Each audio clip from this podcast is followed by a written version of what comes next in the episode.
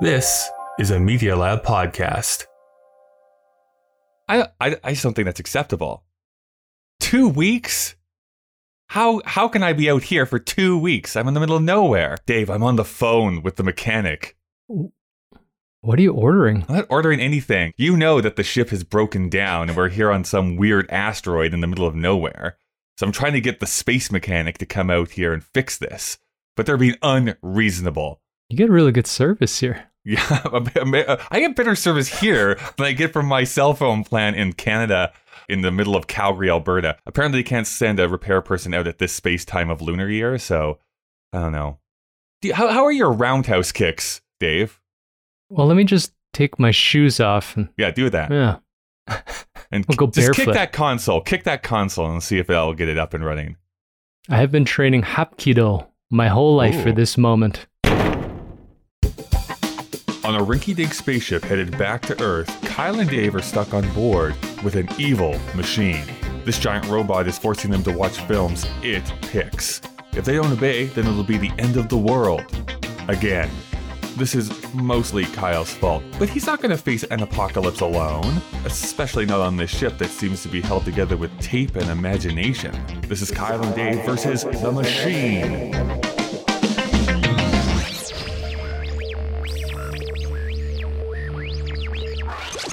All right, welcome to Kyle and Dave versus the Machine. My name is Kyle. I'm Dave. And I'm the machine. This is a podcast where a sentient machine was forcing us to watch movies in order to prevent it from initiating the apocalypse. And then another apocalypse happened. Somehow it's used its powers to transport us across time and space, so now we're on our way back to Earth. The machine still threatens our lives if we don't review the films it asks us to, although we do tend to talk about the ideas of the movie rather than the movie itself. And today, we're going to be talking about the movie Billy Jack. I'm gonna take this right foot and I'm gonna whop you on that side of your face. And you wanna know something? There's not a damn thing you're gonna be able to do about it. Really? Really?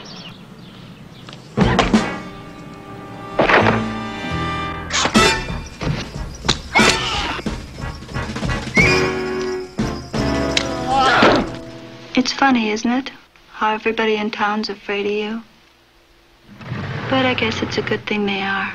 Because if they weren't, they'd hurt the school a lot more than they do now. What's gonna happen tomorrow is gonna happen, and all your worry in the world isn't gonna change that. Believe me. Dave, I, I don't want to speak for you necessarily, although I will. Uh, Classic. from what I remember our conversation being last week, you have no idea what this movie is, right? No, never heard of it. This movie, not only have I never heard of it, I'm so uh, without words here. I might like words fail me because the more I learn about this movie that I was reading about in the past week, I'm like, how have I never heard about this movie before? It is bonkers how it got made. The storyline itself is bonkers. And there's four sequels. like, I don't get how nobody in my 30 something years of life has ever talked about this movie, or I've just never heard it spoken I about. wonder if it's because we're Canadian. Like, I wonder if maybe, Americans. Uh, maybe. Yeah, I wonder if Americans know about this more than we would because there's America in it. A lot of Americana in this, like upholding the, the tenets of America. A lot of white savior action. Oh, sorry, half. Yes. half. Yeah, we, Right, have, we have to watch be- it. we have to be yeah, very clear. We'll watch it. I blew past this. I should give a big thank you to Green Girl YYC and It's a Conspiracy podcast for being our Patreon supporters. But I, I guess because this is technically, not even technically, it is an independent movie made outside of the studio system, even though the studio system was basically crumbled at that point. But this was uh, made with like Tom Laughlin's own money, with some uh, very uh, high profile friends. What is your history with independent cinema? I don't. I don't know how to answer that question. Uh, what what answer are you looking for? I'm talking about your porn consumption, Dave. uh, no, I'm. there is, of course, the Hollywood blockbusters, Hollywood machine. I'm the only machine that matters. what gets uh, advertised to us in the broader popular culture. But then there's those smaller movies that get made, and some of them do break through to the public consciousness, but uh, are kind of there to help support independent uh, theaters, popular amongst a certain crowd, but never really are like broadly popular. And I'm wondering, like, when was it in your life that you started watching those types of movies rather than the big blockbuster Disney films? You know, you actually went further afield. I don't know. I I guess I I guess my answer is that I have never been actively aware of what I'm watching from a production This perspective. gets thrown in my face. I just never know what's going to happen. Well, you know, the first thought, other than Red Violin, that I had is uh, probably Cube or uh, okay. something other, you know, like these weird, obscure movies. But I don't remember how I came across them. I don't think I was aware of their uh, production history. I think I just hear that there are cool, weird things at a video store that you're probably not supposed to watch, and I watch them. I, Okay. as a as a non-academic, I am never fully aware of what is independent. I mean, we are all aware of what is a studio film. I think just from the promotional power behind it, which I will talk about, is uh, apparently kind of coming from the third version of this film. Yes. Yeah. That's what I mean. Like, this is so revolutionary, So some of the stuff this weird, guy dude. did. Yeah. And n- I've never heard about this person in my entire life. I think really my first foray. Foray. Oh my god, Wow. that, that was a little bit of a slip Here of the we tongue. go. well, my first foray also happened in the '90s. That's a where bit there young for you, isn't it? I uh, it would have been. It would have been. Uh, I was. Uh, I was. I was balling at five years old, Dave. Oh, no. Um, no. no, no. Let's not let's not death and Venice this. Let's let's Yeah, be I better know. than that. I think it was really that huge push that came in like the late 80s, early 90s. There was like this huge independent cinema wave that happened, mostly with Sex, Lies, and Videotape. That was kind of like the first one. And then Tarantino came out like right after that, and that was a lot of independent cinema. Oh, he's considered Uh, independent. Reservoir Dogs. Oh, okay. Yeah, Reservoir Dogs specifically was. But that was kind of like my first introduction to it back then. The Before series would probably be considered that Mm. too, with Richard Linklater kind Yeah, of watched coming all those, scene. yeah. and they're good. Mhm. They're great. I guess yeah, I love those movies. Okay, learning, Um, education. Th- that was kind of my first foray because yeah, up until then, it really was a diet of what was being pushed like as the top rentals at the video store. In my small town up until a certain point i was just watching like the big blockbusters because there was one screen available. So of course they're going to play the thing that is going to attract the most amount of people. Um, i don't know if you know this dave. I haven't actually mentioned this i don't think on the podcast before but my theater burnt down What? uh, when i was young. Yeah it's Oh, really weird. How did you uh, so, so I didn't have uh didn't have access to movies as far as uh, theater going goes. But yeah, the video rental place I get, went to, and yeah, they were like pushing like the Pauly Shore movies, and they were like the the latest Disney films and James Bond, like all that kind of stuff is really what I was consuming. And it wasn't really until I got to university that I was starting to like, really glom onto the more uh, artistic side of cinema and I got to be super pretentious for a while and still am to a certain degree but I was super pretentious back then well, we do make this podcast. I yeah I think the same thing. I think you have to be near someone who's smarter than you to find out that these movies exist because they weren't on TV and they weren't being pushed Mhm. in a in a magazine or in some public media sphere. So you needed an in inside uh, Mhm. inside source, either a video store employee or some college nerd that was studying film exactly I can't explain how I found. I mean, Reservoir Dogs. That maybe that was big enough to break through. I I, I, think don't. it was, yeah, yeah. I don't have any anecdotal memory. well yeah mo- I was Pulp Fiction really that broke through Reservoir Dogs was still pretty tiny I oh yeah, maybe say, we yeah. go back to Reservoir Dogs after Pulp Fiction. But like for example, Cube. I'm pretty sure I watched. I have to look up the launch date. Is that when I was still in high school? Who cares? But that's a weird movie, right? That I, that's, Yeah, those kind of movies stick out in my mind. I have no idea how I discovered it because that is uh, that's a weird movie. It's good. Well, I That's a think. I think too. It's something that I'm kind of discovering, and especially going through the year 1971. And I, I don't know. I don't know when this division actually happened. I, some people would probably say it was Jaws. Maybe some people will say it was Star Wars, where people just really gravitated towards just the popcorn flicks and stuff Mm. like that. But I mean, when we take a look at again 1971, some of the top grossing films are The French Connection, Fiddler on the Roof, The Last Picture Show. Like uh, whether you like these movies or not, these are not blockbuster films that would be made in the year 2021 that would appear in the top 10 grossing films of the year.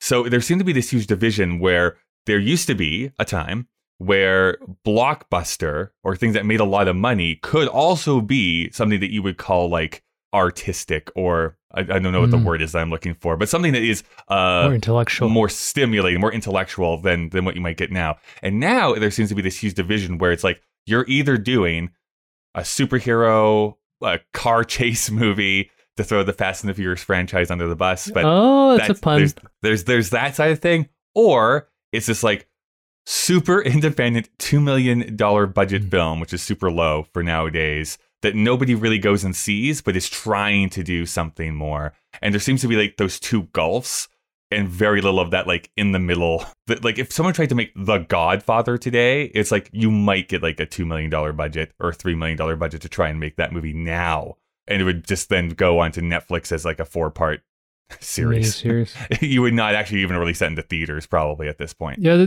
uh, we'd have to be cultural historians or sociologists or ethnographers to see where I Mhm. think the 70s is kind of where this uh, polarization and maybe the rotting of culture starts. Because, you know, as we learned about, for example, trailers and having to show the ending to stimulate an audience to actually pay the 25 bucks to go see a theater from the trailers we've been watching, that is not the case in the birth of trailers, right? I mean, this was Yeah. mostly to pique interest that you might be titillated.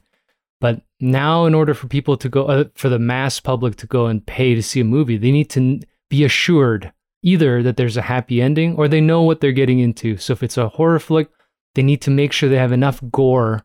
Uh, otherwise, why spend 25 bucks when I can you know, Yeah. get something on Netflix? I- so. I always just love it too, where in the early 70s, so many trailers start off like from the best selling book, or it's like from the award winning play. I'm like, no one would say that is the first thing in a trailer No. nowadays. There's no way that you would, that anyone would even care about the, where it came from in the first As place. far as yeah. Surely you can't expect me to read. Well, let's do this here, Dave. Well, enough beating around the bush. I'm excited to jump into this movie that I've heard nothing about. So we're going to go thank some sponsors. And then when we return, we're going to be talking about Billy Jack. Billy Jack. You, you have a mushy mouth sometimes. Uh, as I do edit this show, I do have to sometimes take out that mushiness a little I bit. don't know. I don't know what to do about it. I think Stop eating peanut butter before we record. today I'm blaming Pfizer. So oh, okay. Everything's Pfizer's fault. How convenient. today's excuse comes to you from Pfizer. You're inoculated. Your wife is inoculated. Yeah, she's at. do you both have to go for second shots? Uh, we have to call later for the second shot. Helen's feeling the brutal second day symptoms Mhm. right now. Kyle and Dave versus the Machine, of course, is a proud member of the Alberta Podcast Network, locally grown, community supported. The Alberta Podcast Network promotes and supports Alberta made podcasts and connects their audiences with Alberta based businesses and organizations. You know, this episode, Dave, of Kyle and Dave versus the Machine is brought to you and us and everyone by the Calgary Foundation, proudly supporting community needs for 65 years. Just about your age, I guess, Dave. Isn't That's that right? depressing. You, you're actually you're closer to 65 than than not. So Thank you. That's uh, just a little fun fact I'm throwing out it. there to Just the uh, to pushing the viewing audience. Brutal. When you make a gift to the Calgary Foundation, it's a gift that keeps on giving. The Foundation's knowledgeable staff will provide advice on the community's most pressing needs, keeping your interests at heart and helping you give back in a way that is meaningful for you. Your contributions are invested in an endowment fund that provides a permanent source of funding, allowing you to make an impact now and forever. If you're a professional advisor creating a giving plan for a client or a donor wanting to give back to the community, discover a wealth of resources at calgaryfoundation.org to learn more or check out Calgary Foundation's Facebook, Twitter, Instagram, and YouTube channel.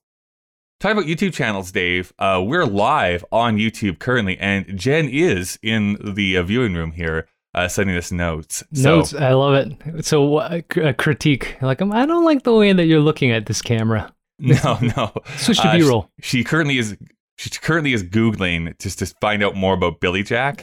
Oh, Uh, and it's like you don't even know. Like you're this is going to be a wild ride for a lot of people if you've not seen this movie Jen before. just stepped onto the precipice of a Google Yeah. hole. This guy, Tom Laughlin. Do not Google hole though. That is Well, Courtney Love was trending for a bit. I don't know why. Ah, that's Yeah. that- that- maybe She's maybe. all over YouTube. Uh, Dave, what do you have for me? Uh, today's message from Dave. Uh, this episode is also brought to you by Park Power, your friendly local utilities provider in Alberta. Offering internet, electricity, and natural gas with low rates, awesome service, and profit sharing with local charities. In Alberta, you get to choose who to buy your internet, electricity, and natural gas from. If you choose Park Power, you are choosing a positive local business. Plus, Park Power shares its profits with local not for profits that are working to make a difference for their communities. Shopping local is very important to Park Power's owner, Chris Kozowski, and we love. Oh, there's a break there. And we love local here at the Alberta Podcast Network, so it's a great fit. Learn more at parkpower.ca. We're, and we're and th- again, we are not reading this off. This is just coming right from the Just, heart. uh, We know everything we're about to say. because we believe it. I wonder if you'll keep that in. I'll get fired. We'll see. We'll see if that actually makes the episode or not. Uh, you are not getting paid for this episode, you two. We cannot, in good faith. we have just lost a sponsor. You assholes. Dave, I have so much to talk about Yeah.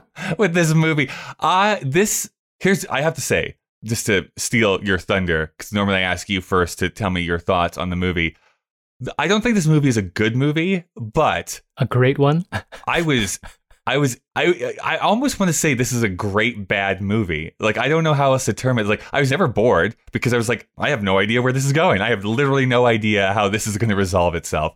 And that's like oh now he's dancing with a snake and oh now there's a horse that's died in front of me because apparently in 71 we just killed animals on Oh, we screen. know that. We know that for repeatedly. a fact now. Uh, we're gonna watch this uh, improv scene just go on for 15 minutes. The first of seven. Yeah. yeah. We're gonna push this car into the lake. I'm like, what is this movie? Oh what is God. happening in this movie? I, I what is your Oh, first wow. impressions of the movie Billy Uh, Jack? I think it can be best sum- summed up by the fact that we have, I screen capped it. There are probably 15 pages of text we were expe- exchanging while watching this movie. It is an endless Yeah. series of brutal delight. It's awful. It's an awful movie that you can't, it's like watching, you know, it's the car crash metaphor. You can't take your eyes off it. You know you should. Mhm. And you have a moral responsibility to not give this movie your- attention. But it is a fascinating yeah. thing because they're trying so hard. yeah, it's a fascinating thing to behold. It has a fascinating backstory. Uh, you are going to give me so much pushback on this episode because uh, maybe I'm giving this too much credit. But what I I have to say is that what it feels like to me is that the heart of the creators is in the right place, just executed so poorly in the final product. It's like, yeah, all these things that you're bringing up is true. Yeah, I, I agree with so many of the things you're bringing up, but you're bringing up way Mm. too many things to try and put into one movie. Maybe ahead of your time as far as like championing rights for certain groups. For all groups, Um, just and rights. then ultimate, all, like just all groups. And then ultimately, I don't really know what your message is supposed to be. I think that gets a little bit too muddled with a main character who I have to say is maybe in this movie for, I don't know, 30 minutes of a two hour runtime. Like he's not really in it all that much. The character of Billy Jack. You see his feet. see his feet. You do see his bare feet roundhouse kicking some punks. But um, this is the one. This is the other part that you might uh, push back. I find Tom Laughlin, Laughlin, Lo- Laughlin. I don't know actually say his last name. Laughlin. I'm gonna say Laughlin. Tom Laughlin Sounds like waffling. has has has so little chemistry, Charisma. screen, Charisma. or, um, charisma. charisma. He has he has so little charisma that for me it like loops back around to him having weird charisma where it's like I can't stop watching this guy. Like there's just something about it that there's like this black hole of charisma that somehow like draws me in by like the gravity pull it's your countryness. of this dark it's your star. countryness. You know, staring off into the void, looking looking intently at a block of wood as you're about to chop it with your with your axe. I mean, is this a white man's sweetback? It's a weird thing. He's trying so, well, hard. I was thinking you know? about that sort of. Two, again, two independent films that we're basically talking about, like made by the, their creators. I think that Sweetback is more pointed in its criticism. It's more focused on what it's trying to do. I just don't think it's very well made as a movie. This is kind of the exact opposite. I think that the movie is it's fine. It's not like it's amazing direction or anything like that, but it feels like an actual movie at the very least to me, but with like a very scattered point that it's Well, I think that's why it's an apt comparison. I think that when I was watching it, I felt like the core of this is this growing sentiment we're seeing in the late 60s, early 70s that something is fundamentally wrong with everything. Right. Um, but we get two perspectives. Uh, Sweetback's the perspective of the oppressed, of someone who's broken, who's someone who's trying to speak out at a history of uh, being the personal point of being attacked. And here we have uh, the white savior, literally with his shoes off, kicking oppression in its face. And we we get something that's reflective, let's say, of Twitter. You know how people phrase how to fix the world. When you're in a position of privilege, you make a movie about a guy with a shitty flat brimmed hat who uh, takes takes Yeah. society like literally by himself, getting shot with his medicine bag. The fucking doesn't make any sense, and then goes to court. I think there should have been more improv. I think that's the, one of the biggest things is that, and this is, by the way, this is a sequel to another movie that we'll get into because I watched that movie too. Dave didn't, but I watched the first I read the movie. synopsis and I decided Um, I was and- better for, better than that. Probably that's probably true. It, it's actually a worse movie than this one um, in in a lot of ways. Uh, but it's it's it's stated in this one. It's carried over into this, which is that he is half Native American, which Tom No. Laughlin is not. Like he, it's completely made up. It'd be one thing if he actually was right, and it's like okay, so you have a little bit of uh, a pedestal to stand on and talk about this stuff, but to like kind of co-opt Native Americans with a fake tribe name that doesn't actually exist in real life. It feels like very performative in this like maybe you should have just had Billy Jack be a Native American then, if that is what your point is. You know, and this is the thing about cancel, like modern cancel culture's attempt, as as we've talked about before, of rewriting history.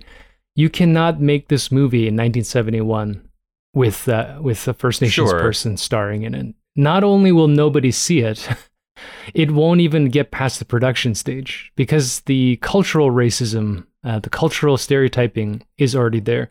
That's why Mary Van Peebles had to star in his own. Melvin Van Peebles had to star in his own Right. film. I mean, uh, nobody was going to back that thing, and nobody did. You know, he made that what is it, fifty grand that he scrounged up and made Yeah. got loans. When we learned that Tom Laughlin, Laughlin, Laughlin I think it's Laughlin. Let's say Laughlin had for the a rest break of the and started a Montessori. I mean, this guy is fascinating Yeah, a successful, Louise, yeah. presumably It's like successful. Montessori school. So he is, in 70s terms, being as woke as he could be. You know, he's trying to challenge Yes, I agree with that. know, his yes. whiteness, let's say. But he's also kind of like, he is Billy Jack from everything I read. He's kind of this, you know, stoic asshole, Strong, gets into fights yeah. with people he works with, uh, knows the right way. Okay, I will con- I will concede the point. I think you're right. It doesn't get made if we don't have like a white guy as the main character in this.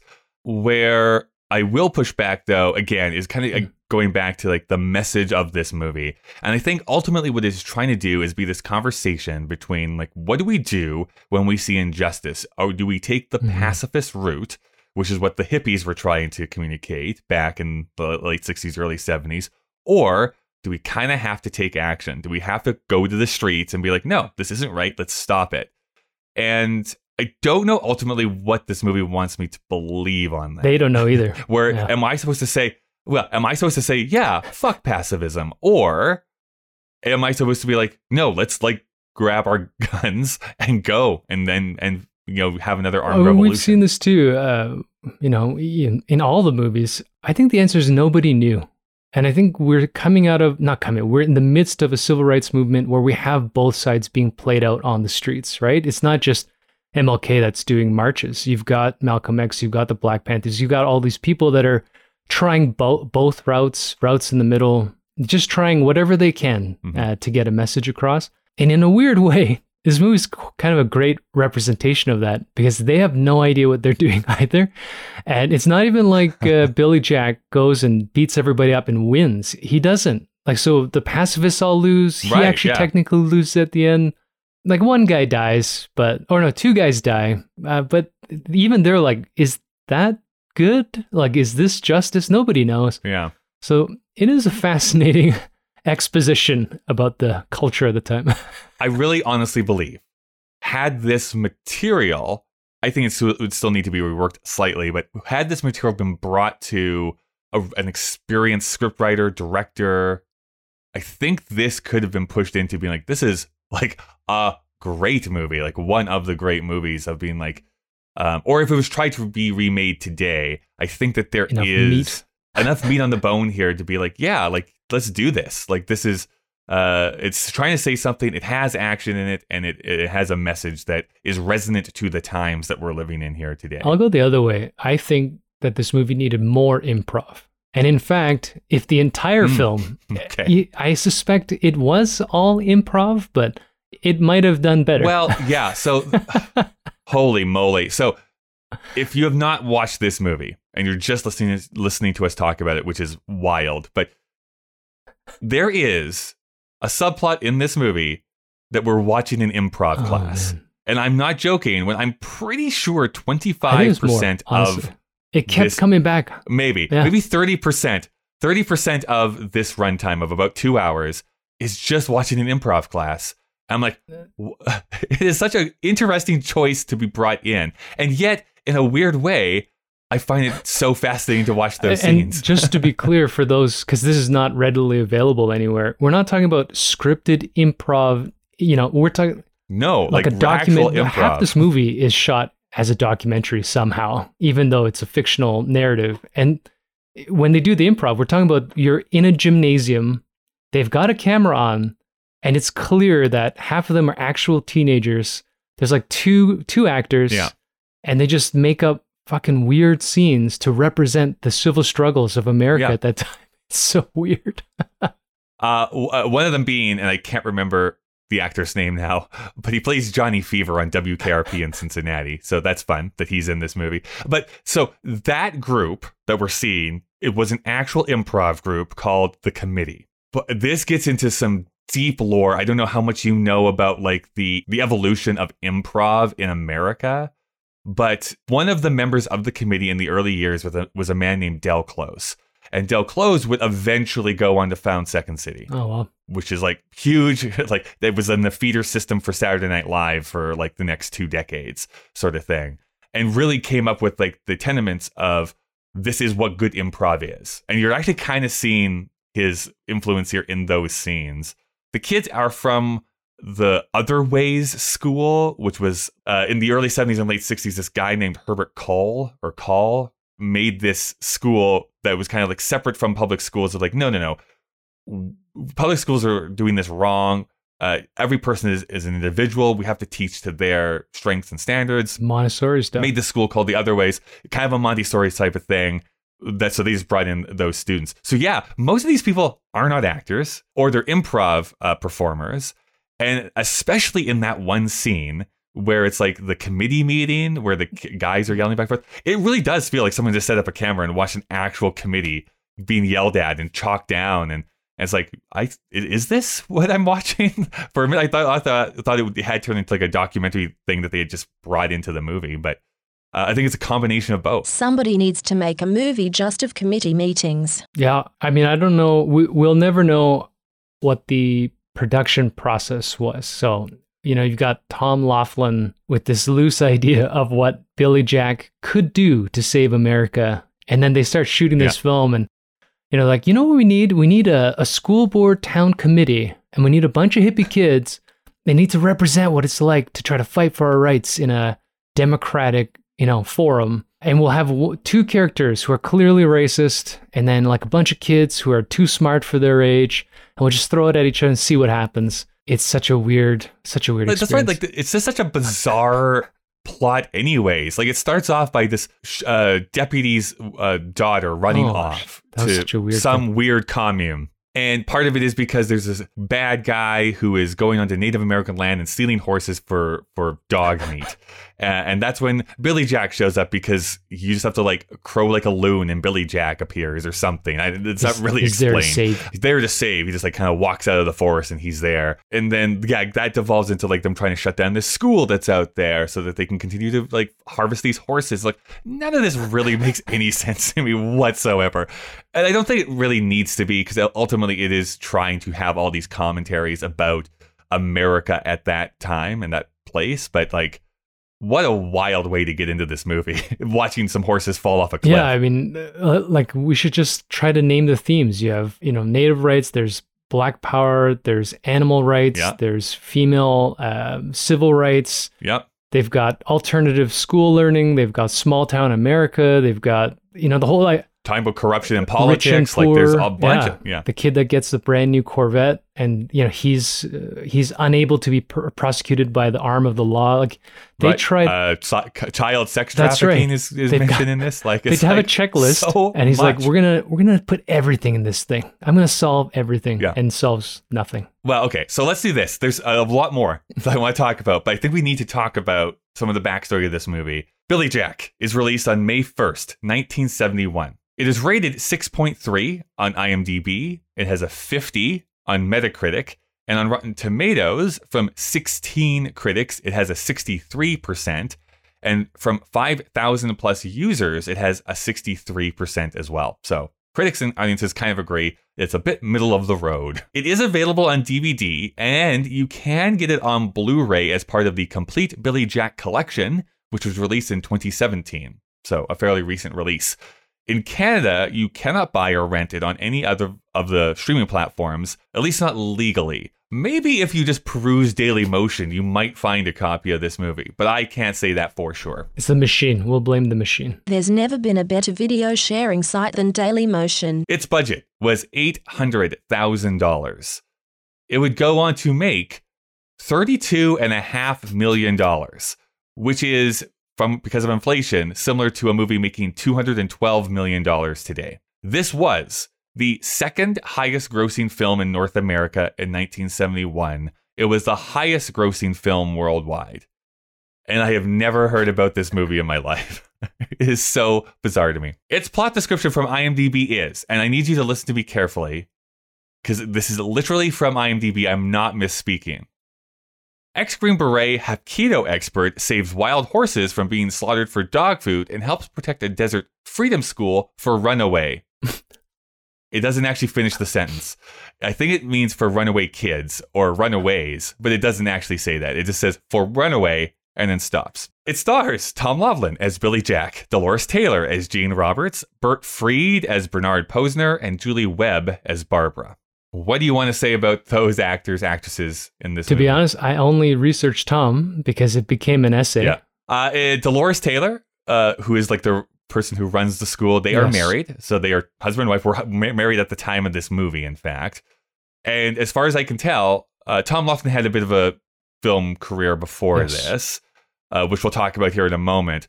Dolores Taylor only appeared in the Billy Jack movies. She did not act in anything else besides the Billy Jack movies. And in fact, really, Tom Laughlin really was only in Billy Jack movies from this point forward. Skipping all of the pre Billy Jack stuff, well, glancing over. I mean, he he. I think he served. He did study acting somehow. I- I don't know if you can tell. Yes.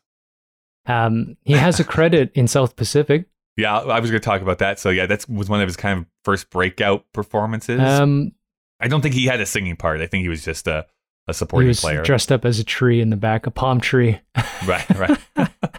Swaying in the breeze. Um, By the way, too, I should I should mention that the girl who sings in this movie, the blonde hair girl who like really does have Oh, concert yeah, for with the like two guitar, and a yeah. half minutes, uh, yeah, is their daughter. oh, well, so whole family affair. So it turns out that uh, yeah, his acting career is not doing so well. So him and uh, Dolores decide they're going to open up a Montessori school, and apparently it does really well until it doesn't. So it says something like Yeah. 1964 is the biggest one in America, and then 65 and then they were they're bankrupt, bankrupt. in 65 i want to know more like i just like w- wait wait wait something happened here uh, some sort of funneling of money or something is going on I yeah, so I don't think there's a huge career for a lot of the people we just mentioned. But this movie, written by Frank Christina and Teresa Christina, directed by TC Frank, those are all fake names.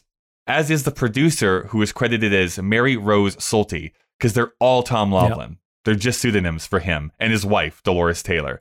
So he did produce, write, direct, and star in this. He's the quadruple threat, Dave. quadruple threat. In the Wikipedia, they call him a producer, a writer, an actor, and a director, and I'm pretty sure it's because of this movie. It's great. Yeah. I, I don't know why they did the pseudonyms necessarily. I guess maybe they just want to have like Tom Laughlin, Tom Laughlin, Tom Laughlin, like in the credits. Actually, maybe if we could do this kind of research, maybe it has to do with all this finance stuff. You know, maybe his name Right, can't be yeah. associated because he's, you know, uh, being chased after for tax evasion or something like that. Maybe, Um, maybe. But yeah, so he he apparently has been sitting on this script uh, since like the 50s or late 50s. Yeah. Okay. Yeah. You're stepping on. You're stepping on my stuff here, Dave. So let's do this. Here's this. What, All right, this is all what right, the, Before you go there, then let me just throw this uh, fun thing. He ran or put his uh, name in to be the president of the United States of America. Th- Three. This is why I think people in America must know who he is. They, even though he's a Yeah. joke, they must know who Billy Jack is because this guy tried to be president. Yeah, he ran against. Ob- Well, I tried to run against Obama. Obama and GW. It's like 2008. You know, that's fascinating. Yeah. Well, He has my vote. Here's the thing. I think we need to talk about Born Losers. And no, I'm not talking about us, Dave. Uh, it's actually the first film in the Billy Jack series. So this is a sequel to that movie. But we should go back further and talk about Tom Laughlin just a, in a couple more details. So he's your standard last picture show, football playing, all American boy. Like that's really how he grew up. Goes to college playing football and then sees a production of A Streetcar Named Desire, which apparently changes his life. So he now wants to be an actor. He starts hanging around the drama department and eventually he gets to the University of South Dakota where he majors in radio acting, directing, and producing. Uh, this is also where he meets Dolores Taylor, his wife. After school, wants to break into movies, so he writes the screenplay for this movie that we're talking about in 1954. I'm assuming it probably got changed a little bit when it was finally made, but more he writes the movie in got, 1954. Uh, he is directly inspired by seeing the treatment of Native Americans in South Dakota specifically, uh, but it doesn't seem like any studio wants to make it. But so Laughlin starts his acting career, like you said, he's in South Pacific, a few TV episodes. The other big one he's in is Robert Altman's film The Delinquents, uh, which he and Altman do not get along at all. Uh, but he is in one of Robert Altman's first films. Uh, by the early 1960s, he's decided that he needs to do something more with his life rather than acting. And it's not exactly giving him a lot of money to survive on, anyways. So him and Dolores start the, this Montessori school in Santa Monica. And like you said, 64, it's profiled. I think it's on like 60 Minutes or some news program. Like, this is like the most successful Montessori school in America. And it's bankrupt a year later. So he jumps on this fad that's happening in the mid 60s where there is a lot of motorcycle exploitation films being made. I'll have to take people's word on it because the only one I kind of know of is Easy Rider, but that came out in 69. So apparently there's a lot more motorcycle movies being made. So what he does is he writes this new script featuring the Billy Jack character and does the same thing, puts pseudonyms on, but he writes, directs, produces Born Losers. Uh, you've read the synopsis. Do you remember what the synopsis told you about this movie? Hell's Angels raping girls. I don't want to watch Yes. it. Yeah. from my memory, this is basically how it goes. It, like I said, it's it's not good, but it's like Billy Jack is like living out in the forest. He's like uh, showering nude in the waterfall, and he goes into town to buy some groceries. And while he's there, yeah, he sees this like Hell's Angels roughing up a kid, and he goes and like kicks their butts. Shoes on or shoes off? He goes to shoes on actually, so he had not been trained in Hapkido yet. That's why. uh, we'll talk about Hapkido in a moment. Uh, so beats them up. He uh, is bullied by them. Eventually, they both go to jail, but he has to serve a longer sentence because of his retaliation instead of their initial thing, which is like bad justice system. Why are these white supremacists? Because they're Nazis, because they have like Nazi tattoos and everything.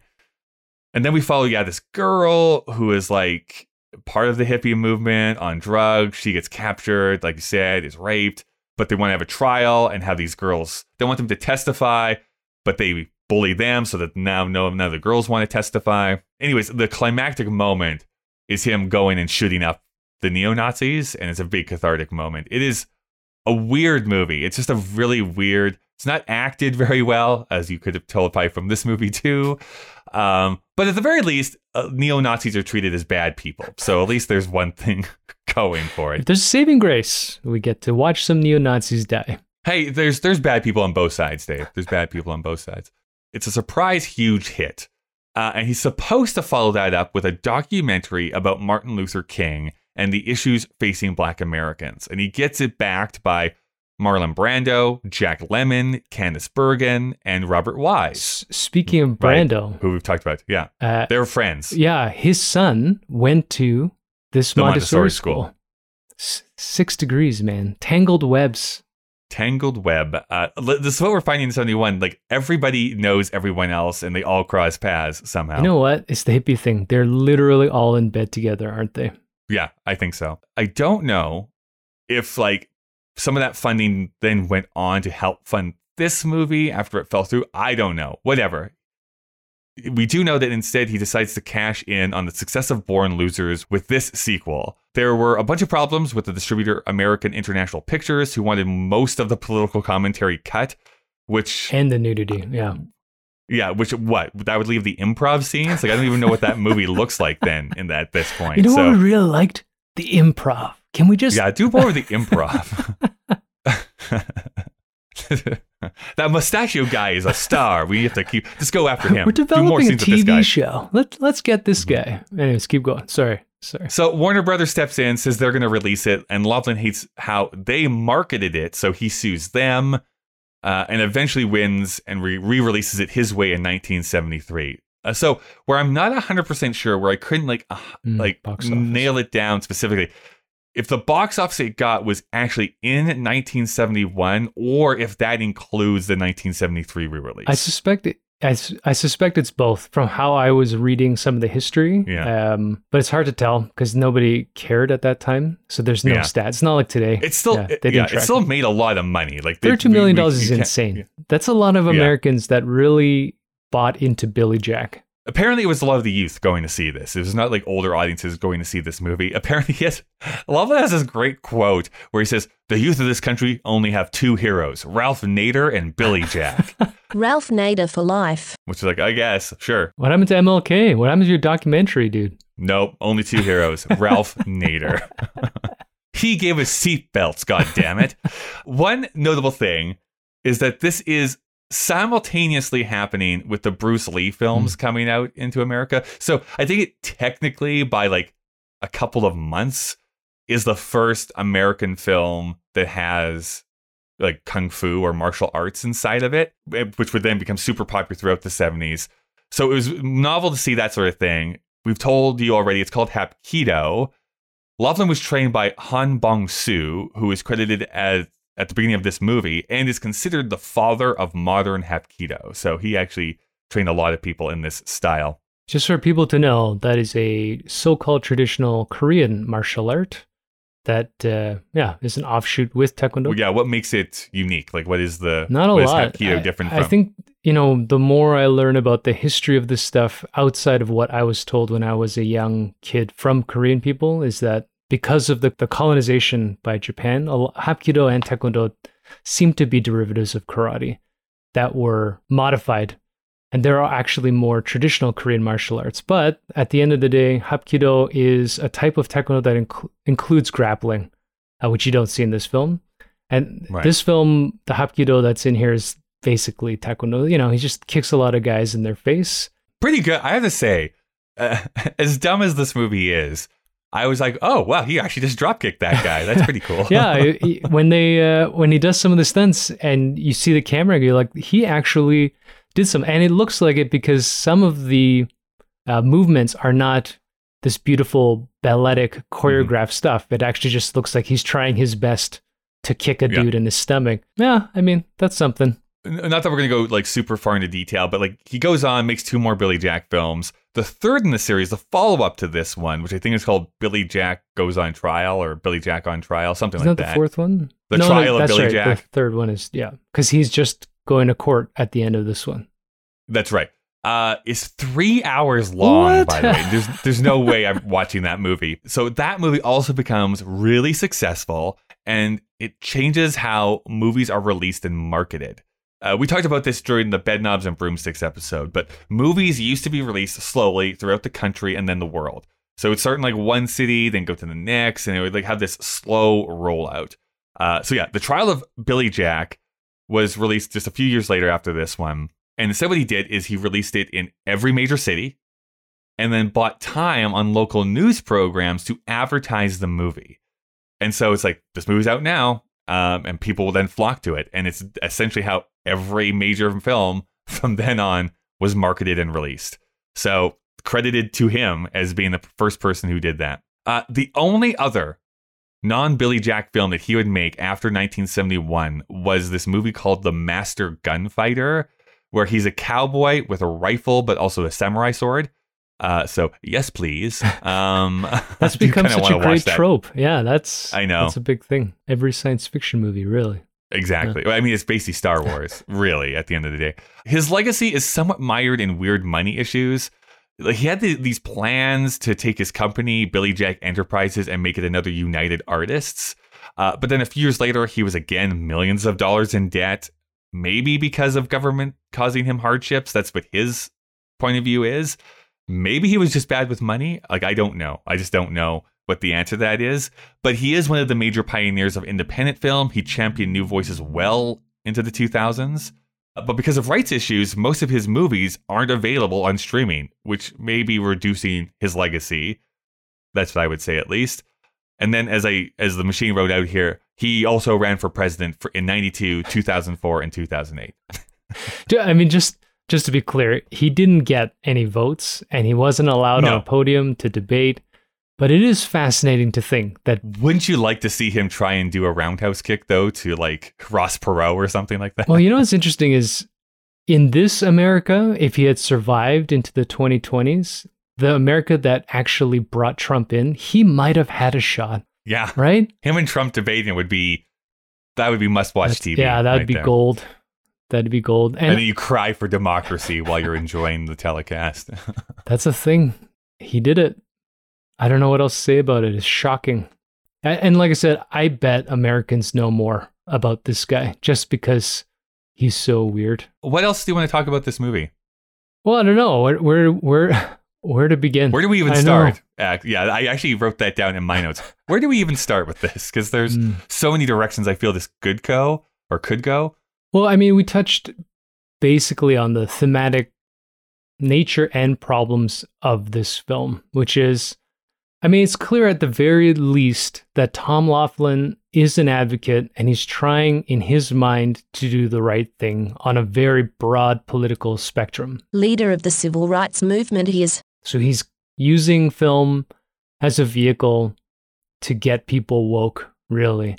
It's not successful as a film, but it is fascinating to watch his sort of naive approach to it and uh and you know kind of buy into it as it's going as you're going into it. It's it's such a bad movie. Like you said i, I think i quit you know this is this is like an omega man. It's it's almost eh, it's clearly not intentionally bad but it's hard to take your eyes Right. away from it because i don't know there are moments there are just these weird moments. I mean the rich guy white faces the native kids with flour or sugar i don't know it's Yeah. such a weird there are so many weird things that happen in this Well, like uh, we only briefly mentioned, but like the snake dancing scene where it's like this again, 1971. So I understand the time, but it's like this is feeling like it's going way too much into that. Like all Native Americans are these like weird spiritual, like not human things, and it's like, but you're also supporting Native rights. Uh, so like that, that's a kind of a weird dynamic that's in this movie.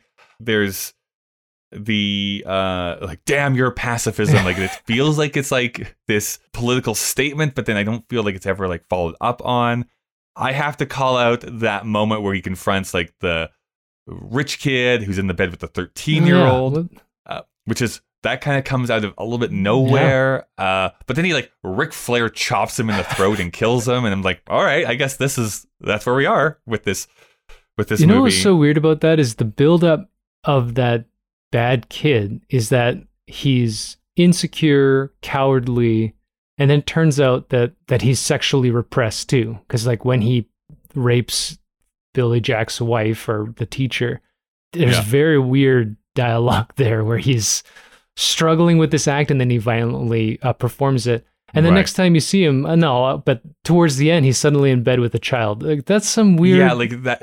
It's a weird characterization, and because I feel like the, at the very beginning, where his father is trying to get him to shoot Right. horses, uh, they shoot horses, don't uh, they? they they try Um, to, that- but Billy Jack stops them. Well, the thing is, is that he can't bring himself to do it, and so th- th- for for a moment, I was like, oh, okay, this is an interesting dynamic. The kid is trying to be forced to be evil like his dad, but doesn't want to, and they're like, oh no, no, he's actually a jerk too. Okay, I guess more evil. guess we're yeah, not- as it turns out. the the phrase there's a, there's part of this script that feels so modern because that daughter who comes who's been on the commune and is now pregnant is like I don't know how many people have balled me. I'm like, whoa! I what I I was not expecting you to say that in that kind of frank manner, but Well- that's what this movie does. I think you know we we're stressing this so much with the end of the code, and, and we saw that with with again Shaft, Sweetback, a little bit in French, like these gritty sort of um, earthy movies.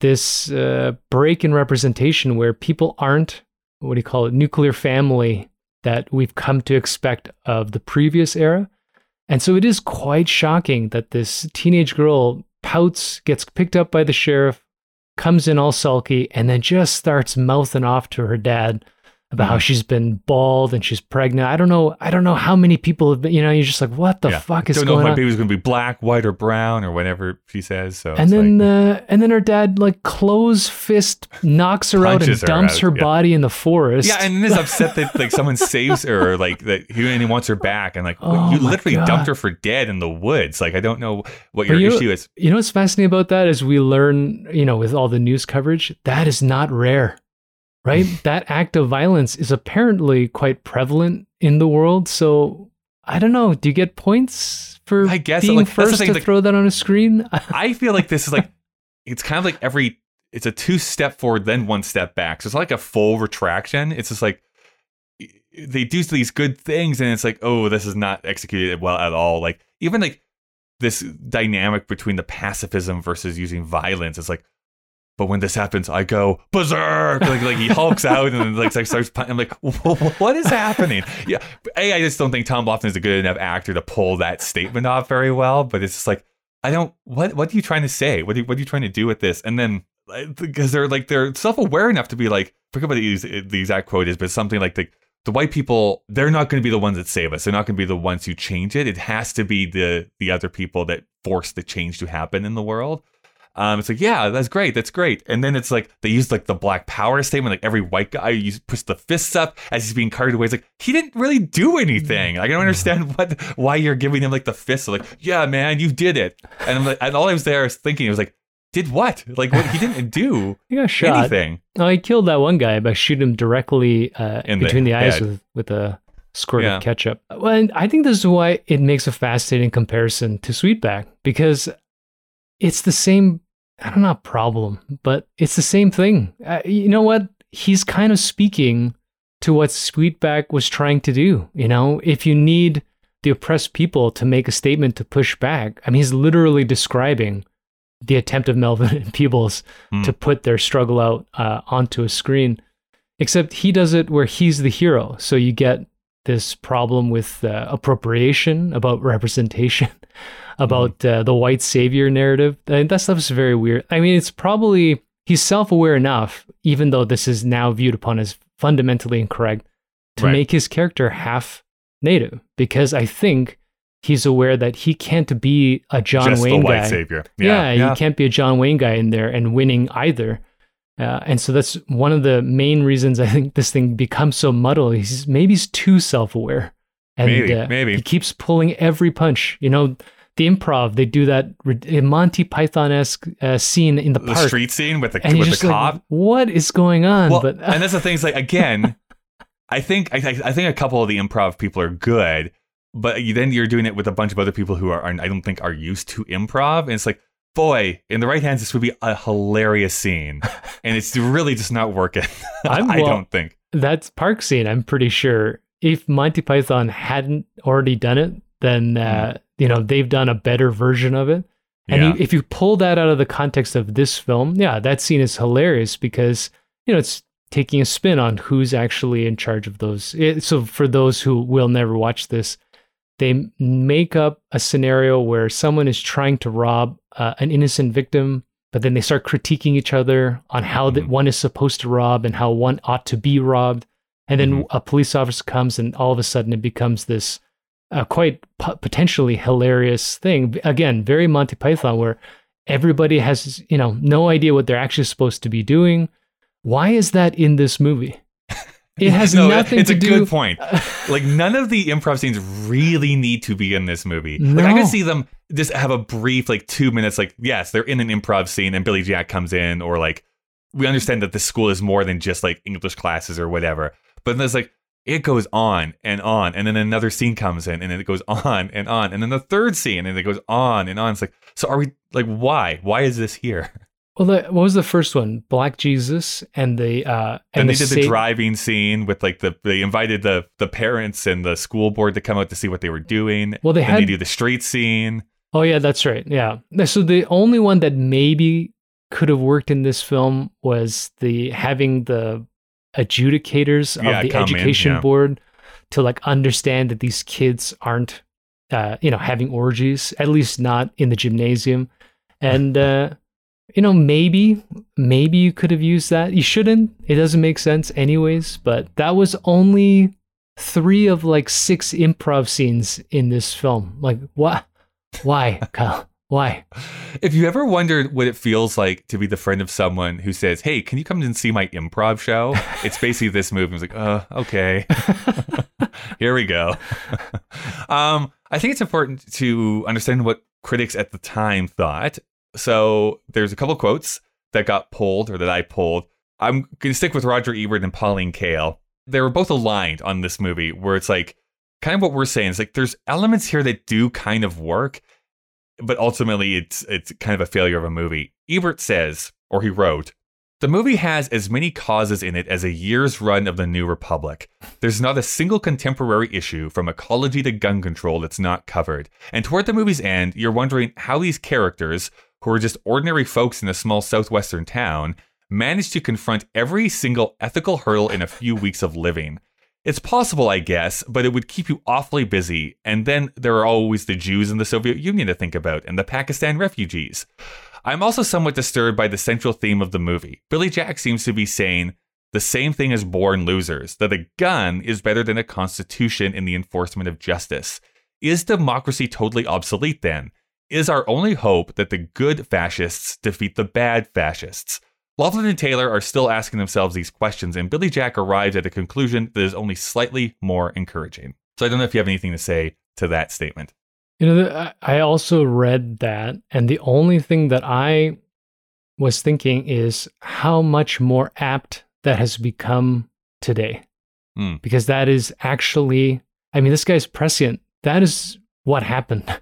Right. Well, we live for that right most now. movies. It's like we have to we have to be caring about other people, and we're going to solve our problems by killing other people or shooting people well, or it's beating them happening up. right, now. I mean, look at look at what's going. on. I mean, not to overuse COVID for because too many people talk about COVID, but uh, what? Where's democracy? Where's common sense? Where's rationality? And where is there a form of vigilantism that's happening right now? Not just in the anti-mask movement, but smear campaigns against the opposite. The Twitter. You know, this is not a rational discourse we've uh, devolved into.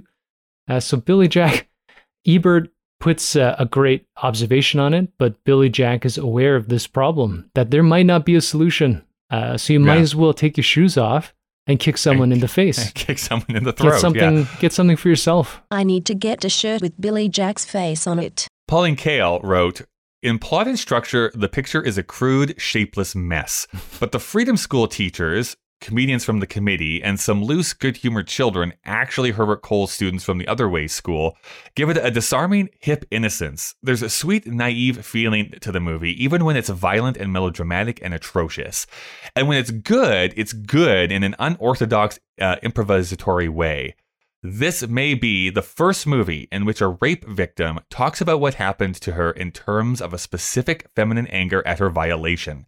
Dolores Taylor speaks haltingly in a sing song monotone, as if she were working it out, and by normal dramatic standards, the scene is a drag. Yet, it stays with one. The picture has a special fairy tale appeal to very young audiences, in part because Billy Jack uses his mystical powers on behalf of the young. I thought this statement really jumped out at me because as a guy, of course, I'm not going to pick up on some of these things. But it's interesting her interpretation of that rape scene. I'm like, no, like this is kind of what a rape victim right after the deed happens sounds like, feels like, um, and emotes like. And as much as again, yeah, I don't think much, much of the acting is good. I think you even called this out. It's like, uh, this feels like we're actually watching this actress after this actually happened to her.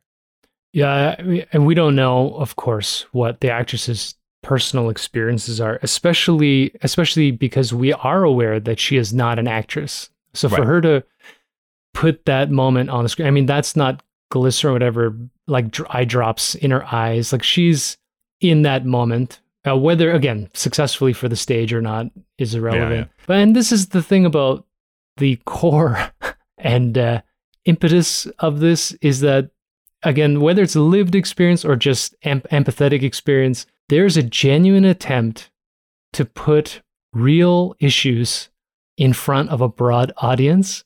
Mhm. i'm only laughing because it is so poorly executed that you don't it's hard. Eh, so that's a moment where yeah you're taken aback. I was and i was like oh wow like is she reliving something?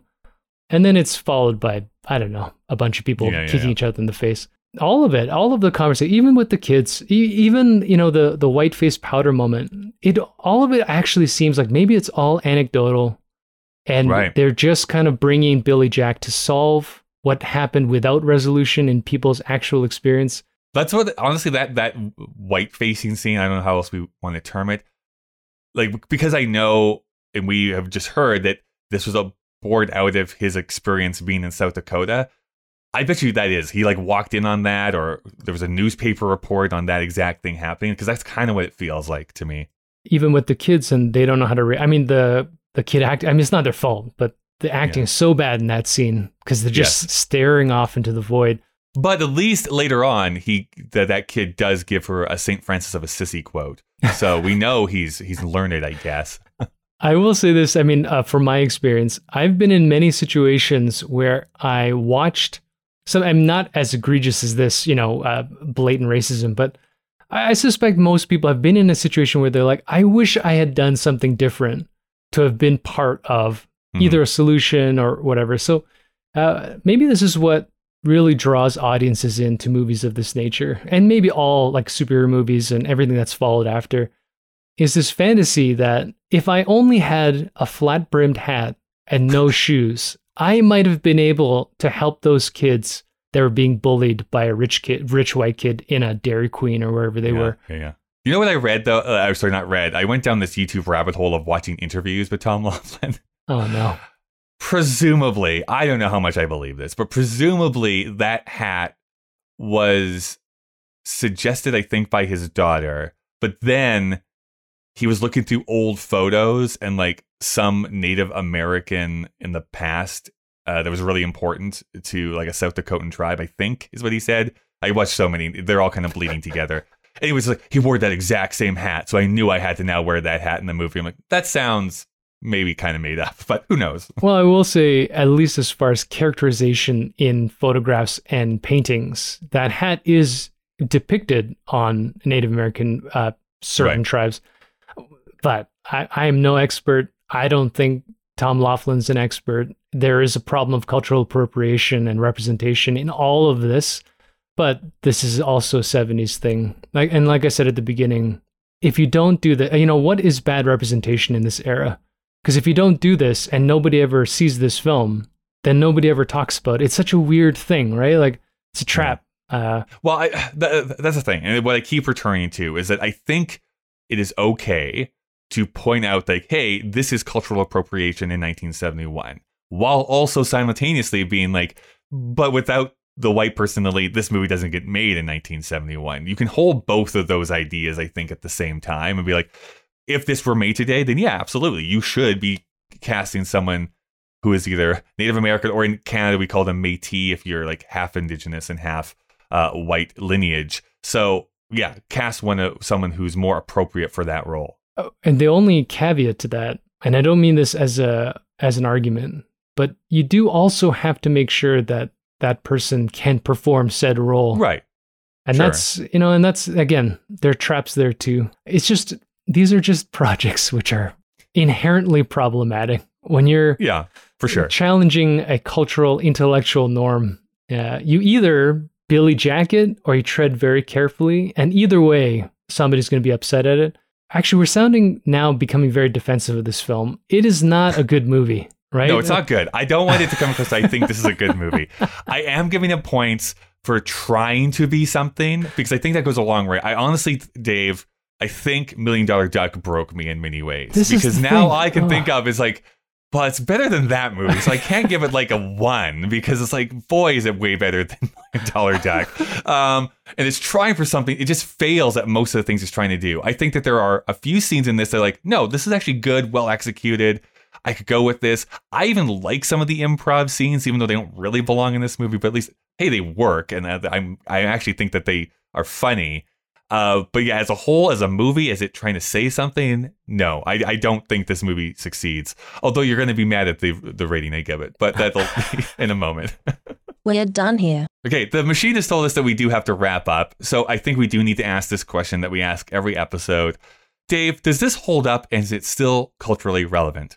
You know, I, I don't think so. I think that it only holds up if you love shitty movies, you know, and like throwback films. And there, Sure. again, we talk about cinephiles. So if there are people that want to see how bad movies were made in the 70s, you're going to love this thing because it's got every mistake you could make, you know? I honestly think people should at least watch it once just to experience the ride of being like, well, it can't possibly get any weirder than this. And then be like, nope, it got weirder. She crawled out of a cave. It doesn't make sense.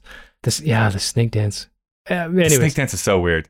and then White people can't can't feel through the veil, Dave. Right? the veil of the mysticism, and now in Blood Brothers with the snake.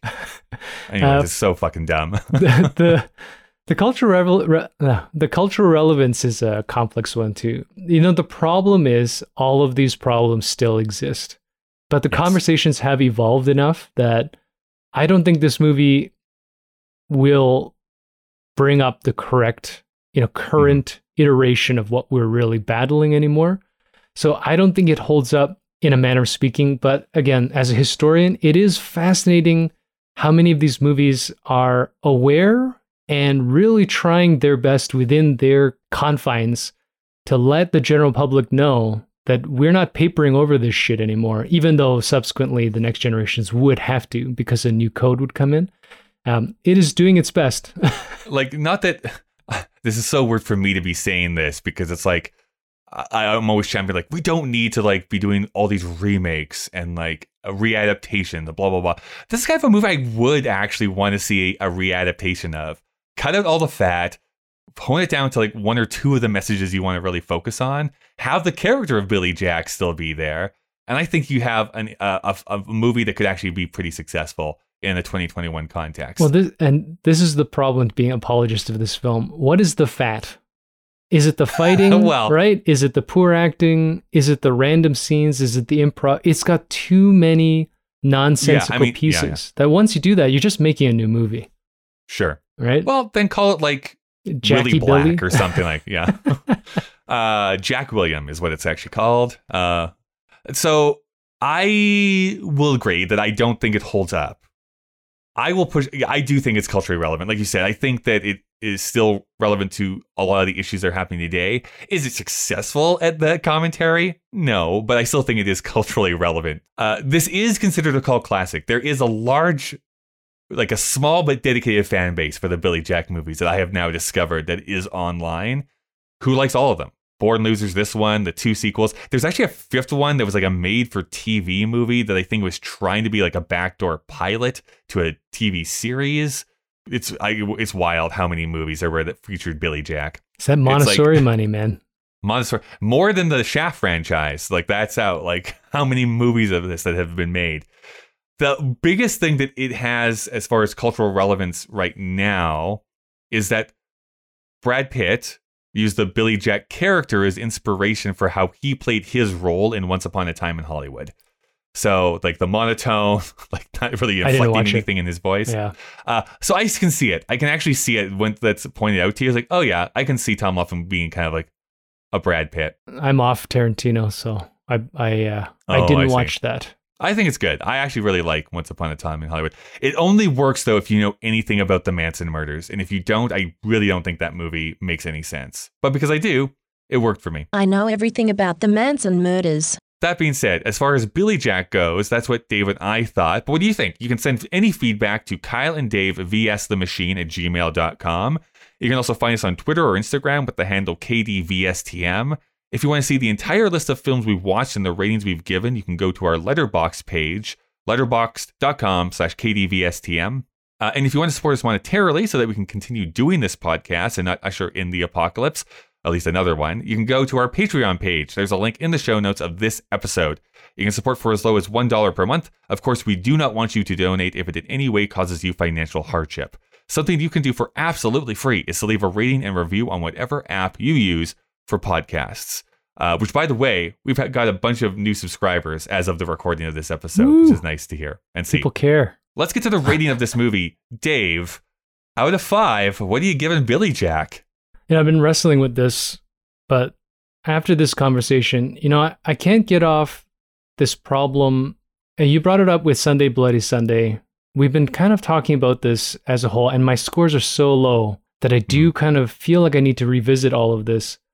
The question in my mind is now, am I more apt to rewatch Sweetback, or will I actually come back and watch this? And I actually think, even though I don't want to, I would rather watch Sweetback again than ever watch this movie okay. again. Even though they use more expensive cameras in this, and Tom Laughlin has experience producing films, so it, it's pieced together. You know, I have a feeling, and we'll bring this up in a few weeks.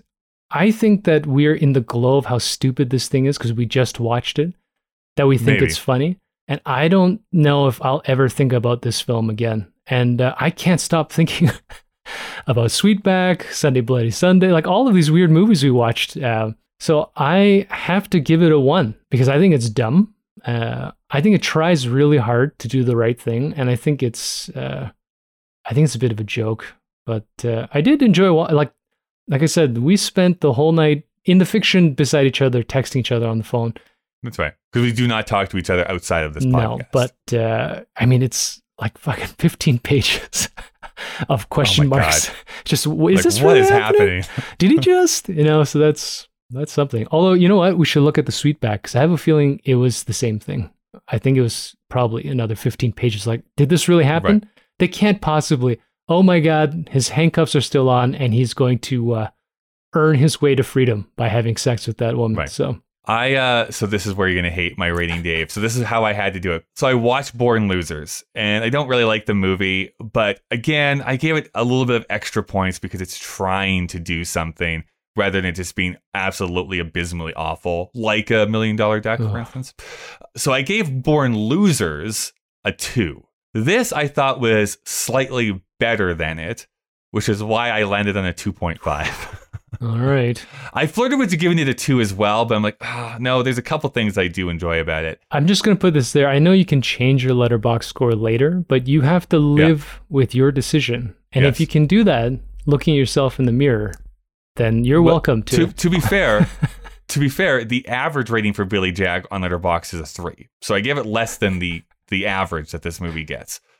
So I'm giving it a 2.5, which interestingly places it right above Sweet Sweetbacks then in our list. So entering our list at the number 12 position is Billy Jack. I, I I have to say though, Dave, I actually I'm kind of the reverse of you. I think I would rather watch Billy Jack than Sweet Sweetbacks again if if I was given the choice between those two movies. How about this? I mean, I, I I dislike them for the opposite reasons, but Yeah. you know, in terms of cultural significance, even though this movie is trying its best to tackle as many social issues as it possibly can be aware of, which one do you think holds more cultural significance between the two? It's a tough one, right? It's tough. Um, and really, the only reason I know about Sweet Sweetback is because it was mentioned on a Simpsons episode, like I mentioned when we recorded that. So at least I knew of that movie, and I literally have never heard of this movie, Billy Jack, until this week. Like not a whisper of this No. movie have I ever heard about. Yeah, never. Me neither. Although, you know, again, we, we should ask some of our, uh, do we have American friends? I, I wonder if you did a poll. Do you know who this is Yeah. or what this is? Could be a Canadian. Uh, well, I guess we should figure out what we're going to be seeing next week, Dave. I'm going to push this button right here. Oh, well, we we go from one person trying to do vigilante justice and struggling with pacifism to someone who doesn't have to struggle with pacifism because they don't know the word. We're going to watch Dirty Harry next week, Dave. nice. well, you know what? Uh, yeah, it's time to get away from being woke and just watch a dude punch a bunch of other people. to shoot Yeah. as many people as he possibly I'm- can. yeah, that's I, right. I wonder if the machine should have put Dirty Harry right after French Connection. I think that would have been an, a fascinating Hmm. comparison. We'll have to think about it. Let's go to Clint. Clint, don't do Gotta us go, wrong. Clint. Show us your big gun, Clint. Hey. All right. Oh, God, I'm not on hold anymore. Yes? What? Another two weeks? Oh my god. Okay, get your shoes off, Dave. We're going to take this guy out.